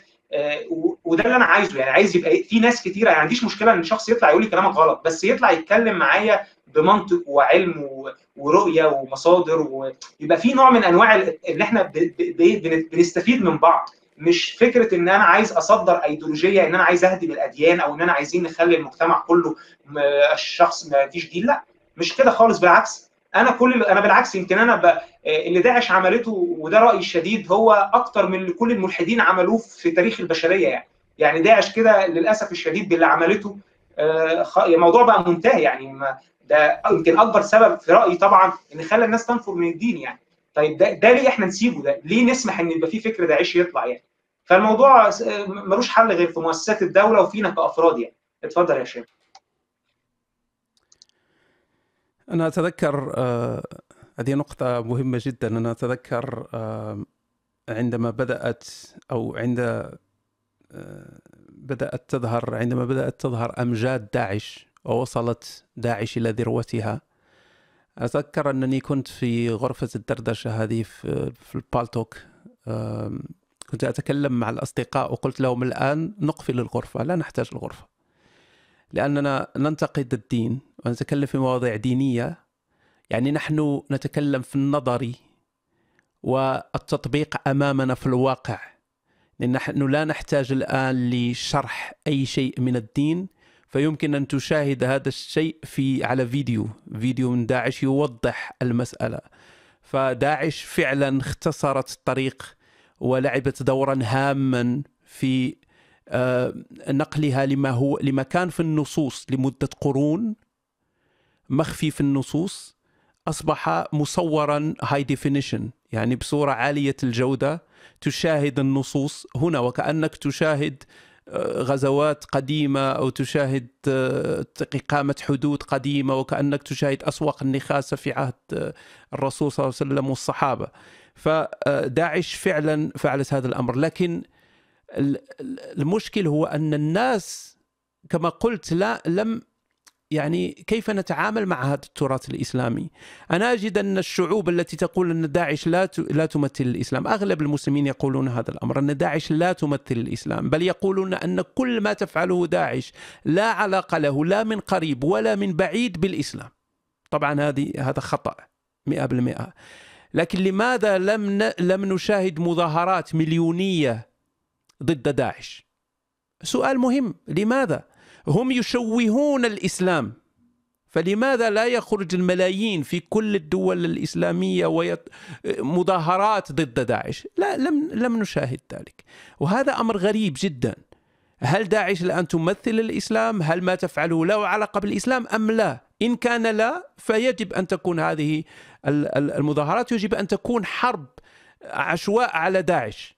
أن أن تتحالف الدول الإسلامية وتحارب داعش لأن لأنها لا تمثل الإسلام بالعكس هي تشوه الإسلام. لكن في الحقيقة لم نشاهد ذلك.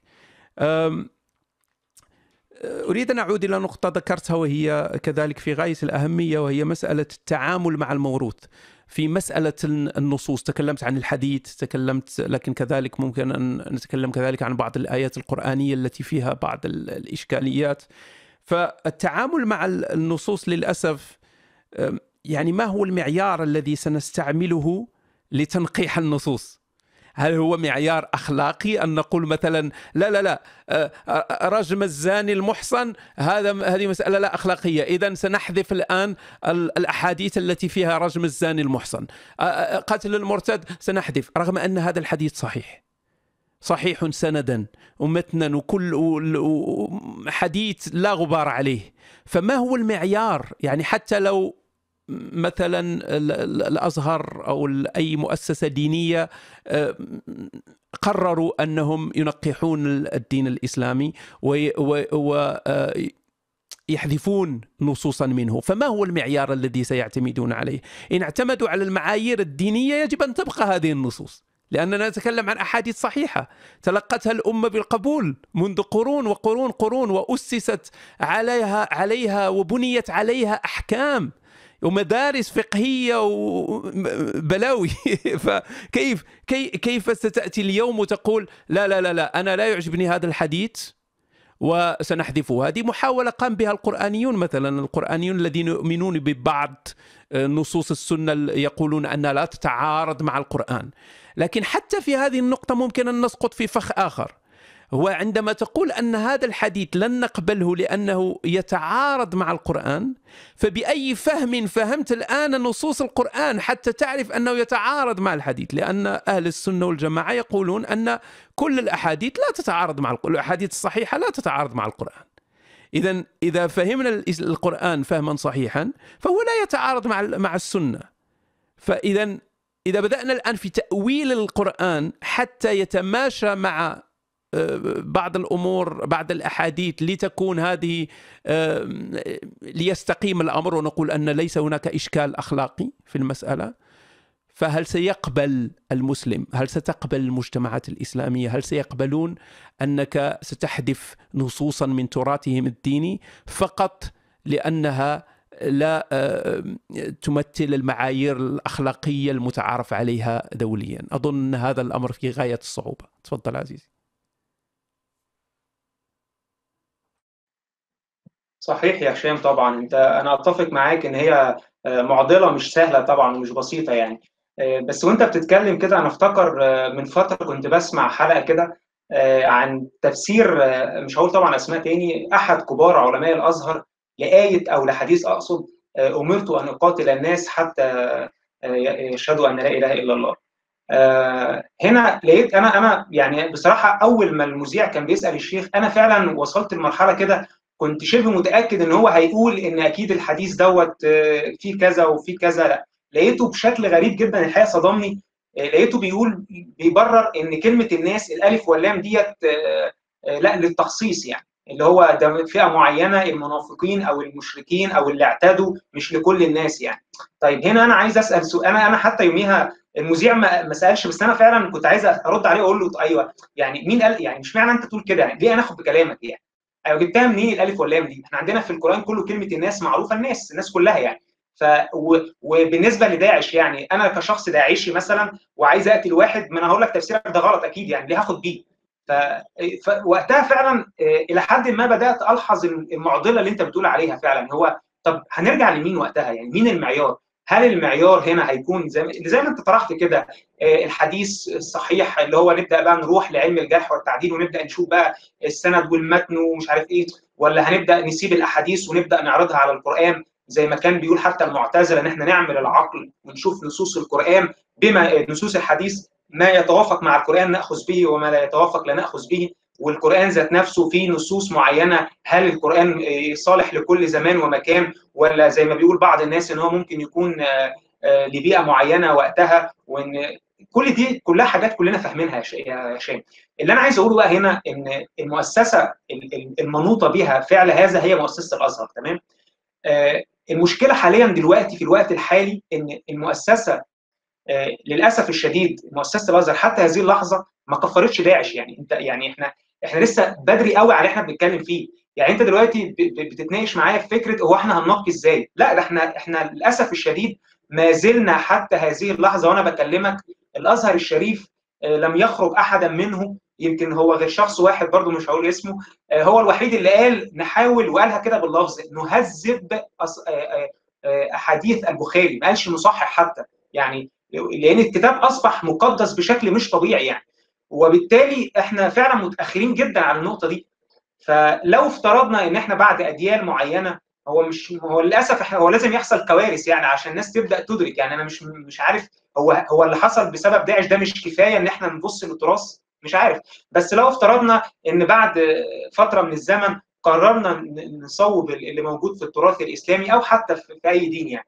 أنا رأيي البسيط خالص يعني طبعا هو مش هقول لك الحقيقة يعني أو مش هقول لك الطريقة الصح يعني بس اللي أنا شايفه في رأيي إن رقم واحد وده أساس يعني في أي منهجية إن إحنا نحط قاعدة أخلاقية نتفق عليها يعني آه، أنت دلوقتي بتتكلم معايا طب القاعدة الأخلاقية ديت راجعة لمين؟ ما إحنا عارفين طول عمرنا إن الدين ده هو رقم واحد مفيش حاجة عليه فأنت هتحاكم الدين بإيه؟ هي دي معضلة برضه فهنا اللي أنا بقترحه إن إحنا القاعدة الأخلاقية ديت تبقى جاية من حقوق الإنسان يعني الرجم مثلا بما إن أنت ذكرت الرجم الرجم دوت هو حد من الحدود اللي موجودة في الدين الإسلامي. طيب هل إحنا هنقدر دلوقتي نقول يا جماعة إحنا الحد دوت كان مناسب للقرون السابقة ومش مناسب دلوقتي في عصرنا الحالي زي ما المجتمعات حتى في الوطن العربي دلوقتي في القانون الجنائي بقى في قوانين يعني؟ الزنا بقى في قانون مش الجلد والحاجات دي كلها. دي خطوة على فكرة يعني. آه، هنا هنا إحنا مش شرط إن إحنا يعني إيه ننفي النصوص يا شام يعني. إحنا يعني رأيي اللي هو بنحاول نوفق إن إحنا آه، نبص للنصوص ديت إن هي نصوص آه، مناسبة وموافقة لمجتمعها ولكن يا جماعة طبقا للقاعدة الأخلاقية اللي هي حقوق الإنسان أو مش هقول لك يعني آه، يعني اللي هو إعلان حقوق الإنسان العالمي. يعني إحنا بنتكلم حقوق الإنسان اللي كل الدول متفقة عليها حاليا. يعني اللي البشرية كلها متفقة عليها. حرية الإنسان في المأكل والمشرب وحرية التعبير. ما دي كلها نبدأ نخليها المعيار بتاعنا. هتقول لي طب ما ده اللي وضعه بشر. هقول لك ما هو بالعقل كده إزاي الخالق خالق الكون يخلق شيء يتعارض مع الفطرة يتعارض مع العقل؟ إزاي ربنا هيقول لي يخلق لي عقل ويقول لي ما تفكرش؟ إزاي ربنا يخلق لي قلب يقول لي ما تحسش؟ يعني ما يعني ما هي دي هي دي هي دي الفكرة يا هشام. يعني الموضوع كله برضو في الثقافة والتربية برضو لو دايما هي هي كل واحد بيبقى مولود بضمير حي بفطرة إنسانية. الطفل يا هشام مهما كان بيحب صديقه ده هو في المدرسة هو ما يعرفش هو ملحد ولا مسلم ولا هو بيحبه. أول ما بيكبر ويعرف إن هو غير ملته بيبدأ بقى هنا التربية والثقافة وي وي. فلو إحنا اتربينا تاني على فكرة حقوق الإنسان وإن دي حاجة ليها قيمتها فعلا للبشرية وللدين آه ونبدأ نوصل للناس مفهوم يا جماعة حقوق الإنسان دي بتاعت ربنا برضو. يعني أنت دلوقتي شخص معتقد إن في إله للكون وهو الإله في الدين بتاعك سواء بقى مسيحي أو مسلم أو يهودي أو أو ماشي. هل انت معتقد ان الاله بتاعك اله بالوحشيه ديت؟ انت شايف كده يعني ان اله يقبل ان ان أنا أروح اقتل ناس آه، عشان يقولوا لا اله الا الله؟ امال في طب ما هو ده بيتناقض مع القرآن يعني. آه، ومن شاء فليؤمن ومن شاء. فهو الموضوع كله آه، هو الناس بتكلكعه يا هشام. هو بسيط خالص. يعني إيه بسيط خالص؟ يعني المعضلة كما يلي. رقم واحد يبقى في حاجة اسمها حقوق إنسان اللي هي البشرية متفقة عليها. نبدأ نشوف ما يتوافق في الأحاديث مع ما موجود في القرآن الكريم. هتقعد تقول لي طيب ما القرآن الكريم فيه احاديث في آيات بتؤول بطريقة مختلفة. لا هنا يبقى في مؤسسة آه، اللي هي مؤسسة الأزهر هتكون هي المؤسسة المنوطة بالكلام يعني. يعني هي اللي تقول لك يا جماعة ال ال ال ال الآية الفلانية ده تفسيرها وده مش عارف إيه. لا للأسف الشديد ده مش حاصل دلوقتي يعني. آه، دلوقتي إحنا داعش دي واخدة كلامها كله من كلام التراث يعني المفسرين والأحاديث. فالموضوع ملوش حل غير كده يا هشام إن إحنا نحط قاعدة أخلاقية متفق عليها ما بين كل العالم نبدأ نخلي الدين بتاعنا دين سماحة زي ما هو مفترض وأنا شايف إن الحاجة الوحيدة اللي هتخلي أي حد يقوم بالمهمة ديت من علماء الدين وهو مرتاح الضمير هو إنه يعتقد في جملة واحدة بس إن زي ما قلت من شوية خالق الكون لا يمكن أن يخلق عقل أو يخلق فطرة ويقول عكسها ما ينفعش يبقى مش من عند الراء مش من عند الله الموضوع منتهي. دي حاجة لو القائمين على على على التنقية آمنوا بيها هيبقى الموضوع بسيط جدا. وأنا يكفيني أنا لو ربنا بيحاسبني إن أنا هقول له يا رب أنا اللي عملت كده أيوه يا رب أنا أنا مش متخيل ومش قادر أصدق إن أنت تعمل كده وتقول كده. أنا أنا أنا أنا عقلي وفطرتي اللي أنت خلقتهم لي ما يشوفوش كده. يعني فأنا ساعتها الموضوع بالنسبة لي يعني نقيت التراث وعندي الدليل أو المرجعية اللي تخليني مرتاح. مع مرور الوقت بقى هشام هيبدأ الموضوع يبقى فيه نوع من أنواع الحرية شوية في تداول النصوص دي. يعني دلوقتي النصوص دي عبارة عن تابوت دلوقتي تابوهات ما ينفعش حد يقرب منها. صحيح البخاري الموضوع منتهي ما تحاولش تقرب لدرجة زي ما قلت لك في بداية كلامي إن الشيخ بقى بدأ يأول الحديث يعني. طب ليه؟ طب ما أكيد ده مش من ربنا أو مش من الدين خلاص ارميه. ليه ماسكه كده يعني أو فلو المؤسسه الأزهرية أو مؤسسة بما إن إحنا بنتكلم على الدين الإسلامي هي اللي قامت بهذا الفعل بشكل علني بشكل علني واضح جدا على الملأ إن هي كذا كذا فالموضوع منتهي آه آه خلاص ما, ما, ما يعني خطوة مهمة جدا لو دي ما حصلتش لا إحنا هنقعد هنقعد مئات السنين يعني لأن للأسف الشديد هي هي هي المؤسسة اللي أي حد في مصر دلوقتي يقول لك طب الازهر بيقول إيه؟ طب هقول له إيه؟ هو الازهر كفر داعش؟ لا طب خلاص طب دي مصيبة دي كارثة فاهمني؟ فإجابة ملخصة لسؤالك تاني عشان برضو نبقى جمعنا إن إحنا نحط قاعدة أخلاقية ولتكن حقوق الإنسان اللي توافق العقل والفطرة واللي المجتمع العالمي كله متوافق عليها. ومن خلال هذه القاعدة نبدأ ننقي الدين. و... وأنا شايف إن ما فيهاش أي غضاضة خالص. زي ما قلت لك إن خالق الكون اللي أنت المفترض إن أنت بتؤمن بيه كلي الرحمة كلي العلم والمعرفة. فالموضوع بالنسبة له مش هيخلق حاجة ويقول عكسها يعني. اتفضل يا شيخ. أظن أن هناك صعوبة أخرى تواجهنا. وهي مسألة هناك نوع من الحنين عند عند المؤمن خاصة عند المسلمين. الحنين إلى الماضي. الحنين إلى ماضي فيه الأمجاد فيه الهيمنة على العالم فيه الحضارة الإسلامية فيه بغداد الأندلس فيه المسلم هو هو هو السيد ال ال الأرض هو ال هو ال هو ال هو المسيطر هو الحاكم هو السيد. فهذا الحنين يعطي للمؤمن نظرة واهمة عن الماضي وكأنه بمجرد الرجوع إلى الشريعة الإسلامية إلى تحكيم الشريعة مجرد التعبد والإيمان سنصبح يعني مباشرة سنصبح مثل أمريكا ونصبح مثل اليابان ونصبح مثل الصين وسيصبح عندنا علوم ويصبح عندنا ناصا إسلامية ويصبح عندنا هذه الأمور. وكأن التدين هو الذي ينقصنا فقط للعودة إلى هذه الأمجاد. فهو حنين إلى الماضي حنين إلى الخلافة. هذا هو الذي جعل الكثير من الناس يتعاطفون مع داعش. وجعل من الكثير من الناس أنهم لا لا يستطيعون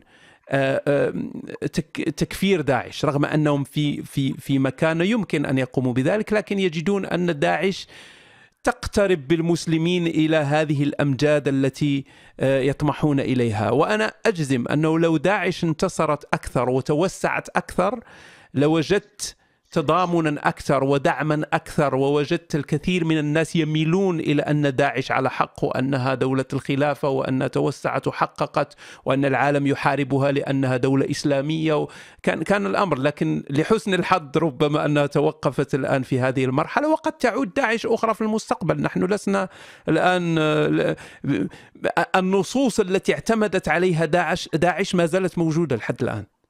فإذا إمكانية وجود داعش جديدة هي إمكانية يعني حقيقية ليست مجرد ظنون فممكن جدا أنه خلال سنة أو سنتين أو خمس سنوات أو عشر سنوات تكون تتكون مجموعة جديدة وتريد إقامة دولة الإسلام من جديد. فكما كما لاحظت عزيزي في هذا في هذا الحوار أنه هناك صعوبات كثيرة لكن يجب أن نتابع ما نفعله فيعطي أكله أكيد. والكثير من الناس الآن أصبحوا يتعايشون. أنا هدفي صراحة رغم أن مشيطني المخالفين يدعون أننا نبشر بالإلحاد أو أن نريد أن تلحد الأمة ونريد أن نفتن الأمة وأن يعم الفساد وتنتشر الرذيلة وكل هذه الأمور. أه لا. أنا هدفي صراحة هو أن يتعايش الناس مع الرأي المخالف. هدفي هو أن حتى في السخرية هدفي هو أن لا يأخذ المؤمن دينه بجدية أكثر من اللازم. فيصبح خطرا على نفسه وخطرا على المجتمع. هذا هو هدفي دائما. هو أن الدين آه، هو آه، نحن لا نريد أن أن نمحي أو نحذف الدين من من الحياة. الدين سيبقى. ما نريده أن يصبح تصبح علاقة المؤمن بدينه هي علاقة شخصية. لا أحد يمنع المؤمن من الصلاة من الصيام من من التعبد. لكن لا نريد أن يكون الدين هو ال هو ال الذي يشرع القوانين هو الذي يتدخل في حياة الناس هو الذي يقتل هذا ويسجن هذا ويمنع هذا. لا نريد ذلك نريد أن يبقى الدين مسألة شخصية بين الإنسان وحسب قناعاته. فهدفنا هو التعايش هو هدف إنساني. آه، نجد المؤمن يتعايش مع مع المخالفين في الدول الغربية لكن نجد نفس المؤمن في دولة المؤمن يريد قطع رأسك. يعني وكانه وكان هناك انفصام شخصية. هو هو نفس الشخص لكن عندما يكون محاطا بالمؤمنين يريد الجهاد. لكن عندما يكون محاطا بالمخالفين والمختلفين عنه تجده انسانا يعني نمط عيشه مسالم يتعايش يضحك آه، يعيش حياته. وكانه ليس له علاقة لا من بعيد أو من قريب بالجهاد. فنحتاج إلى نحتاج إلى الكثير من العمل وأظن أن الإنترنت ووسائل الاتصال الحديثة ساعدت كثيرا فالمستقبل يبشر بخير. تفضل عزيزي.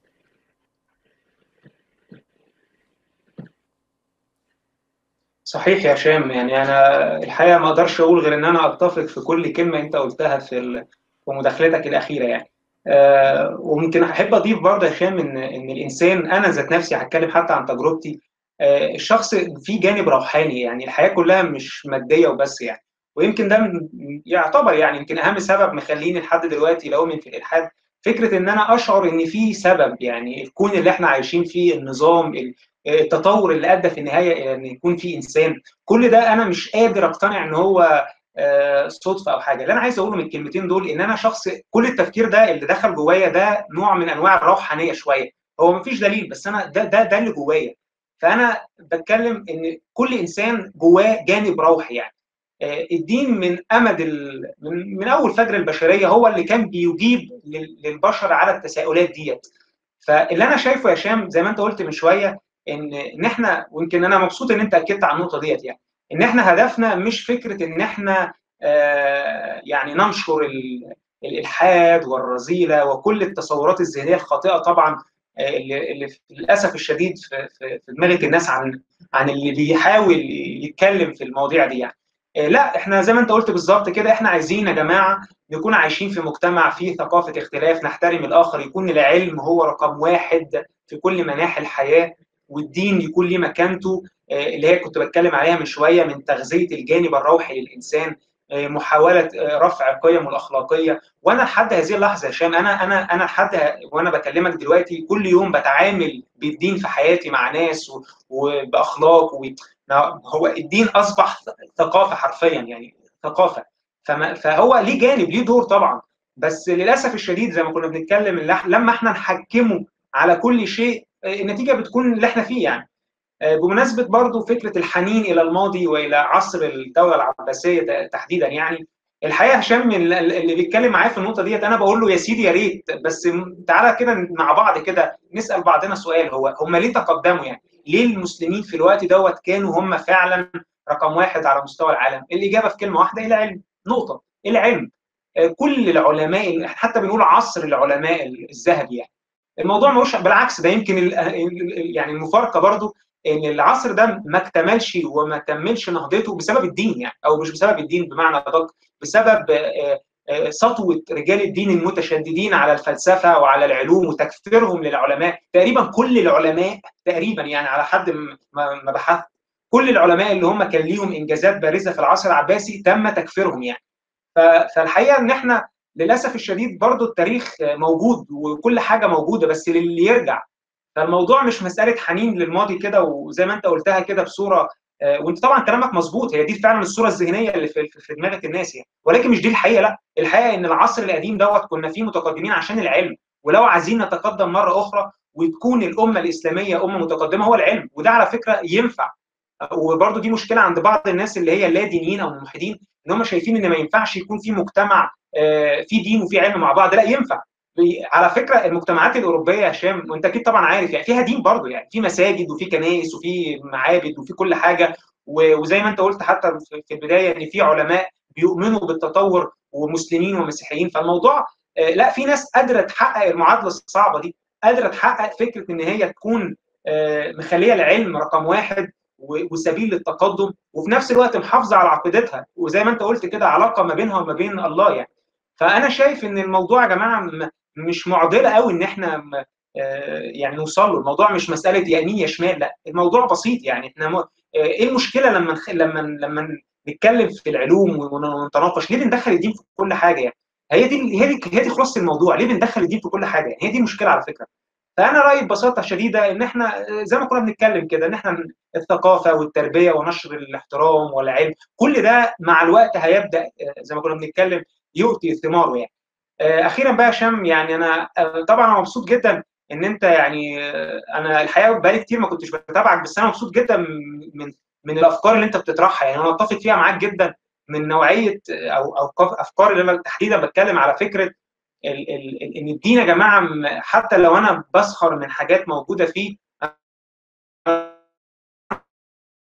يعني عجبني فيك إن أنت باصص للموضوع إن ده في الأول وفي الآخر علشان مش هدمه يعني أو مش عشان إن إحنا نبيده بال وإن هو ما يكونش موجود في حياتنا لأ. يعني أنا مبسوط إن أنت عقليتك وصلتك إن أنت السخرية دي كهدف أو كطريقة أو كوسيلة إن أنت تسخر من ال... من الحاجات اللي هي يمكن ده يخلي الموضوع بالنسبة لي أقل وطأة شوية من من مبدأ السخرية اللي أنا كنت مختلف فيه معاك يعني.